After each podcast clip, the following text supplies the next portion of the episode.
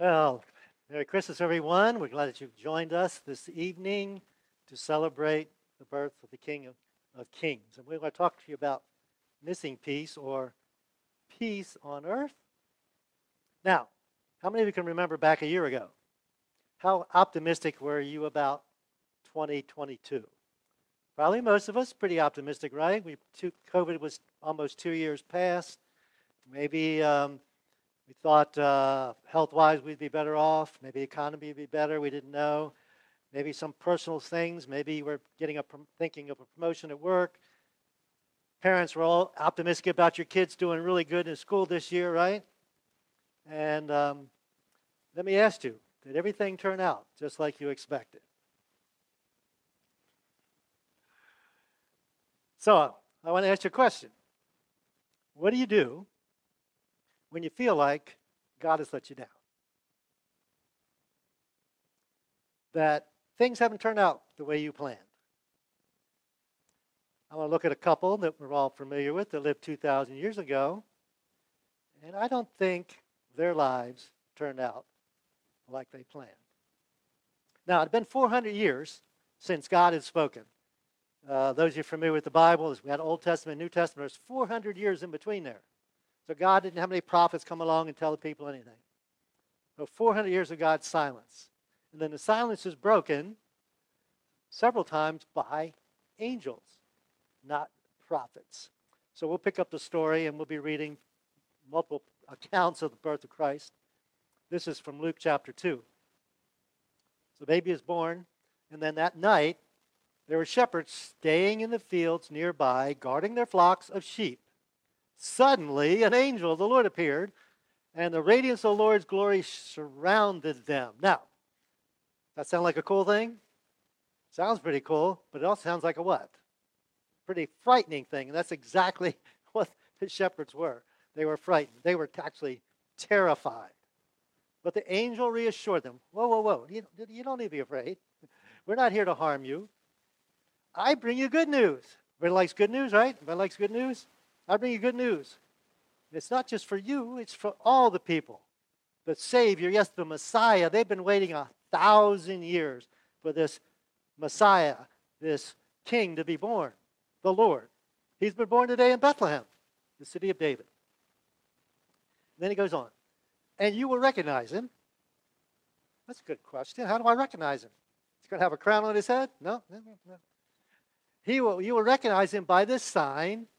You will find a baby wrapped snugly in strips of cloth, lying in a manger. Now, wait, wait, wait a minute.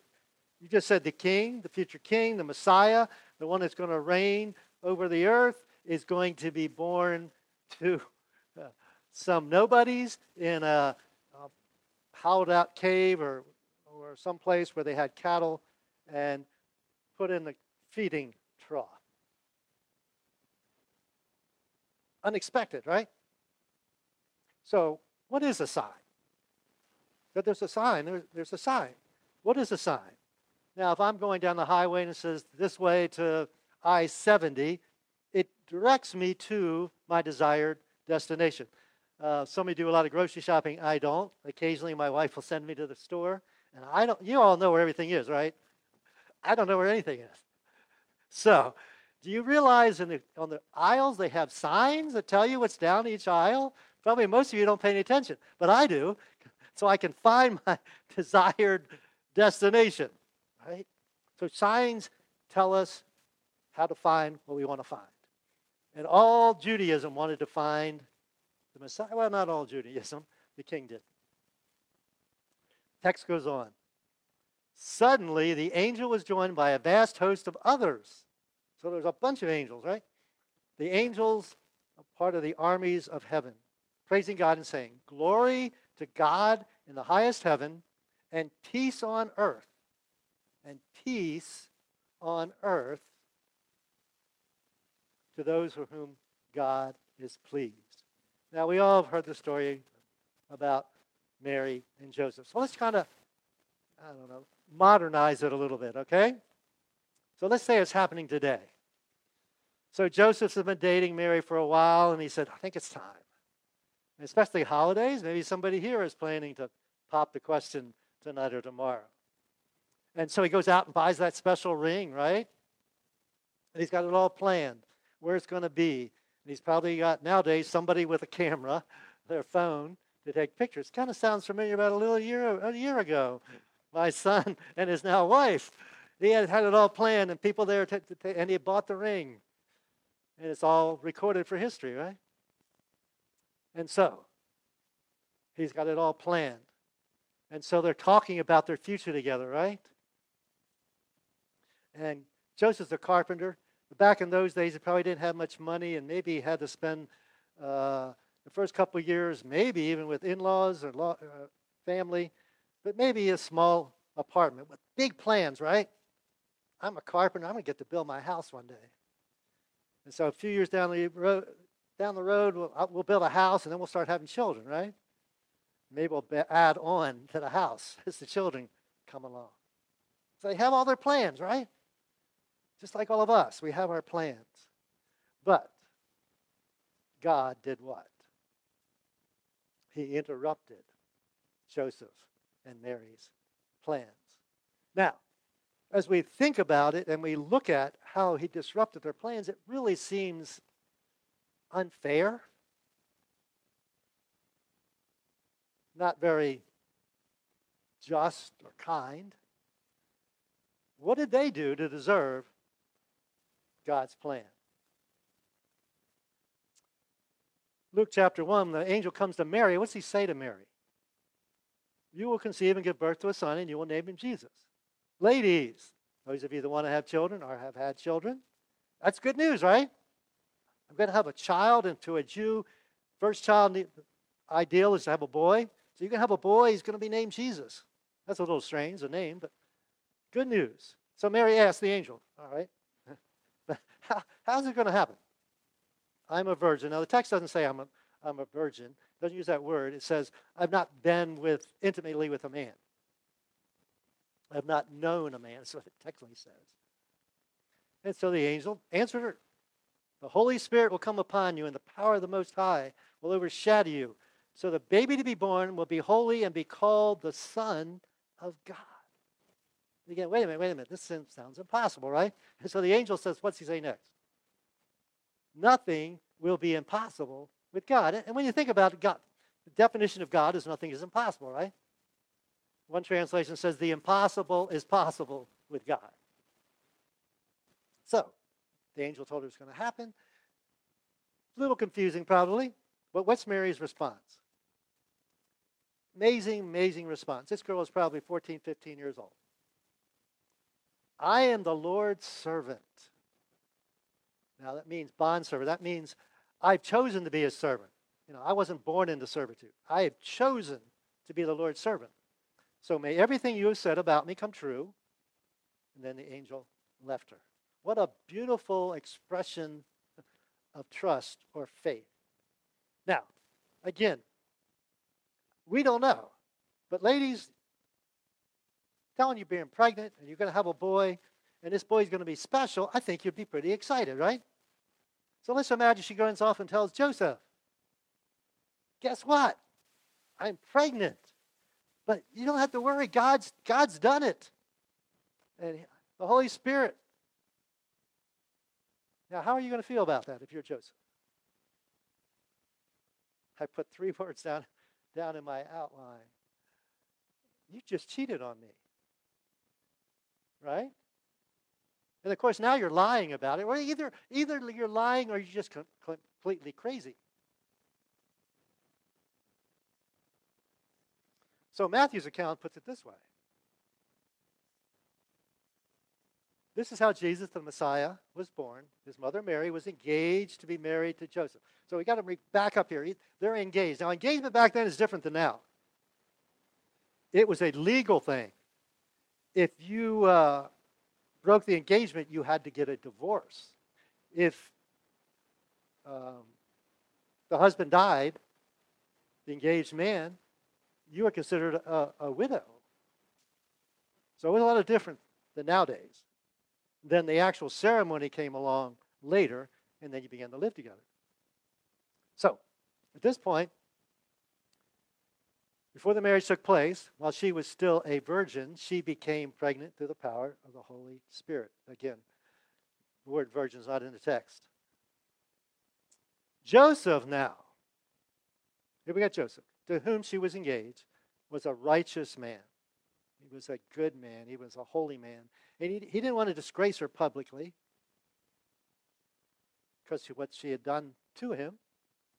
He probably crushed him. So he decided to break the engagement quietly. He's going to divorce her.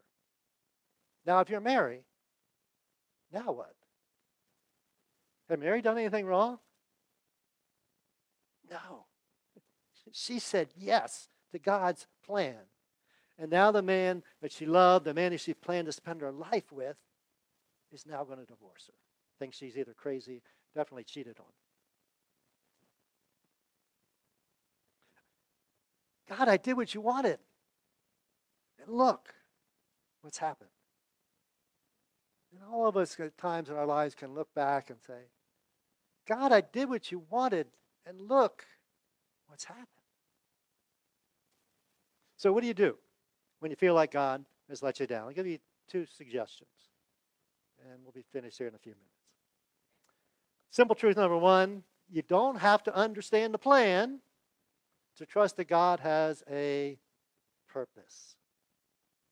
A verse out of the Old Testament said it this way Many are the plans in a person's heart or mind. We all have many plans, right? But it is the Lord's purpose that prevails. One translation says, We propose, but God hath the purpose. So Mary had a plan. Joseph had a plan. You have a plan. I have a plan. But God has a plan with a purpose. So, back to Joseph.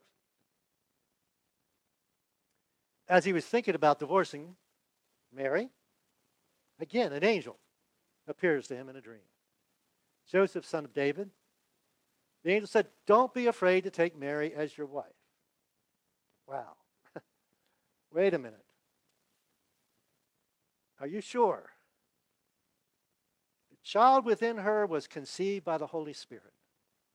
And she'll have a son, and you are to name him Jesus, not Joseph, and or uh, Joshua, or the Lord saves, for he will save his people from their sin.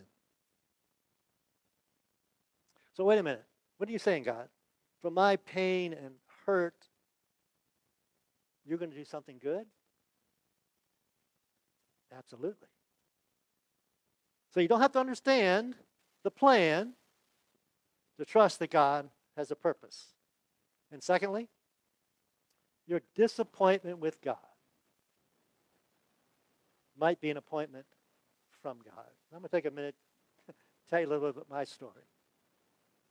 Tell you how old I am. I graduated from high school in 1969 with a plan to go to University of Maryland to be an engineer. I had good interest and grades in science and math. So that was my plan. God interrupted my plan that summer, actually. And I changed my major on the first day of class.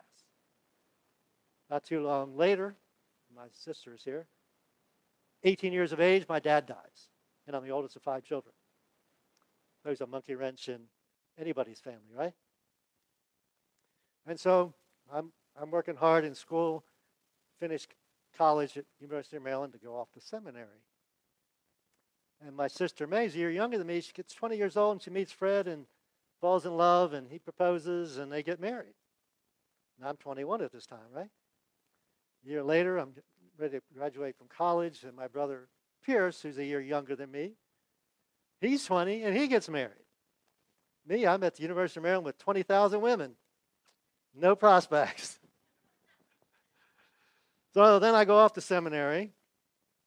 Oh, before I go off to seminary, my pastor left. And so I'm a seminary student, or almost a seminary student. I want to be a pastor. And my mom thought the church ought to hire me. Now, they probably shouldn't have, but anyway, that's what she thought. And she got mad. She said, We're leaving this church. And, well, where are we going to go? Not just leave the church, we're leaving the area. Glen Burnie. We're leaving Glen Burnie. Well, May and Fred lived in Myersville, or Middletown, excuse me, went to church in Myers. So we moved to friendly place.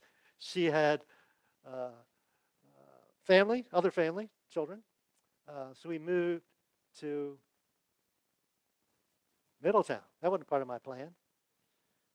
I finished school and I said, okay, I'm 24 years old, seminary graduate. Somebody's going to want to hire me, right?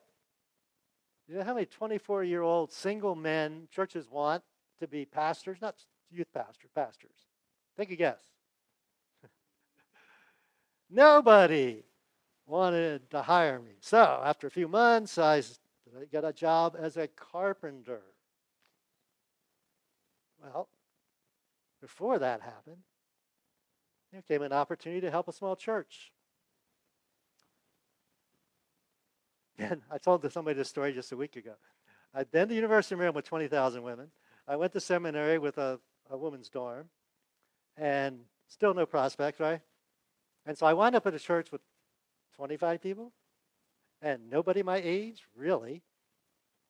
And uh, there was a little girl, little girl, young girl, named Debbie Jenkins there.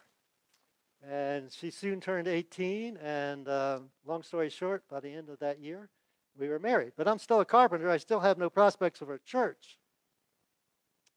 But her grandfather was a pastor. He retired the next year. We helped build a building. And they called me to be a pastor. I had my plan. Didn't work out like I wanted. But I think it worked out better, don't you? I wouldn't have the lovely wife that I have, most of you know, the great children I have, and the grandchildren I have, and been able to pastor this church all these years. I had my plan, but God had a purpose. Back to the text. At that time, the Roman Emperor Augustus decided that a census should be taken throughout the Roman Empire. Kind of a big undertaking back in those days, but he wanted to get all the taxes he could get. So we got to find out how many people there are so we can tax them all. The text goes on, and because Joseph was a descendant of King David, he had to go to Bethlehem in Judea. Now, where did he live? Where did they live? They lived in Nazareth. You know how far that is? It's like 90 miles. Did they have cars back then? No. Ladies, how would you like to do a 90 mile trip either on a donkey or on foot when you're eight months pregnant? Anybody? But that's what happened. Probably took them maybe two weeks of traveling to get there. He took with him Mary, to whom he was engaged, who was now expecting a child. And while they were there, kind of think like they just got there that night. We don't know how, how long they were there. They were there. Time came for the baby to be born. Problem was, firstborn son, uh, there, there wasn't any lodging place for them. So she wrapped him in snugly strips of cloth and laid him in a manger. No lodging available for them. I've had, my wife and I have had four children. It's kind of traumatic and under the best circumstances, isn't it? Imagine how traumatic that week or two leading up to it, even. I'm sure it wasn't her plan. It wasn't Joseph's plan. It wasn't their family's plan. Most of their family probably wasn't around them. So I asked a question that we started off with, really. Does this sound like peace on earth? Fast forward 33 years. What happened to this little baby? He was arrested unjustly, treated horribly, beaten and whipped and spit on and cursed and nailed to a cross. And if you're Mary and that's your son, does that sound like peace on earth?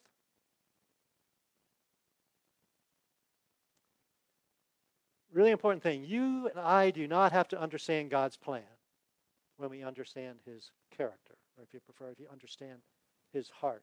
Because anytime we question God's plan, we're either saying, you can't do what I want, or you won't do what I want. But God can do what he wants, and he does do what he wants. We make plans. God makes plans with a purpose. So, really important question. What is your and my greatest need? Some of you may have this on a Christmas card you have in the past. Somebody's put it this way If our greatest need had been information, God would have sent us an educator. And we've got some educators in here, and I love educators, and I consider myself an educator in some respects. If God, if our greatest need had been technology, God had sent us a scientist. If our greatest need had been money, God would send us an economist. Our greatest need had been pleasure, God would send us an entertainer. But none of those are our greatest need. Our greatest need is forgiveness from Almighty God. So God sent us a Savior. We read from Matthew chapter 1. She will have a son, and you will name him Jesus, for he will save his people from their sins. Jesus is our peace. Disappointed? Maybe you are. Trust that God has a purpose for your life. Let me pray with you. Ah, Father God, uh, can't imagine being Mary and Joseph. Their lives, wow. They wind up, wind up having to run off to Egypt, amongst other things, and then to watch your son un- so unjustly be treated so horribly and killed. So, God, none of our disruptive plans are anything like that. But forgive us for not trusting you when your plan is different than our plan. And help us to trust you that you have the best plan, the perfect plan. And we thank you in Jesus' name.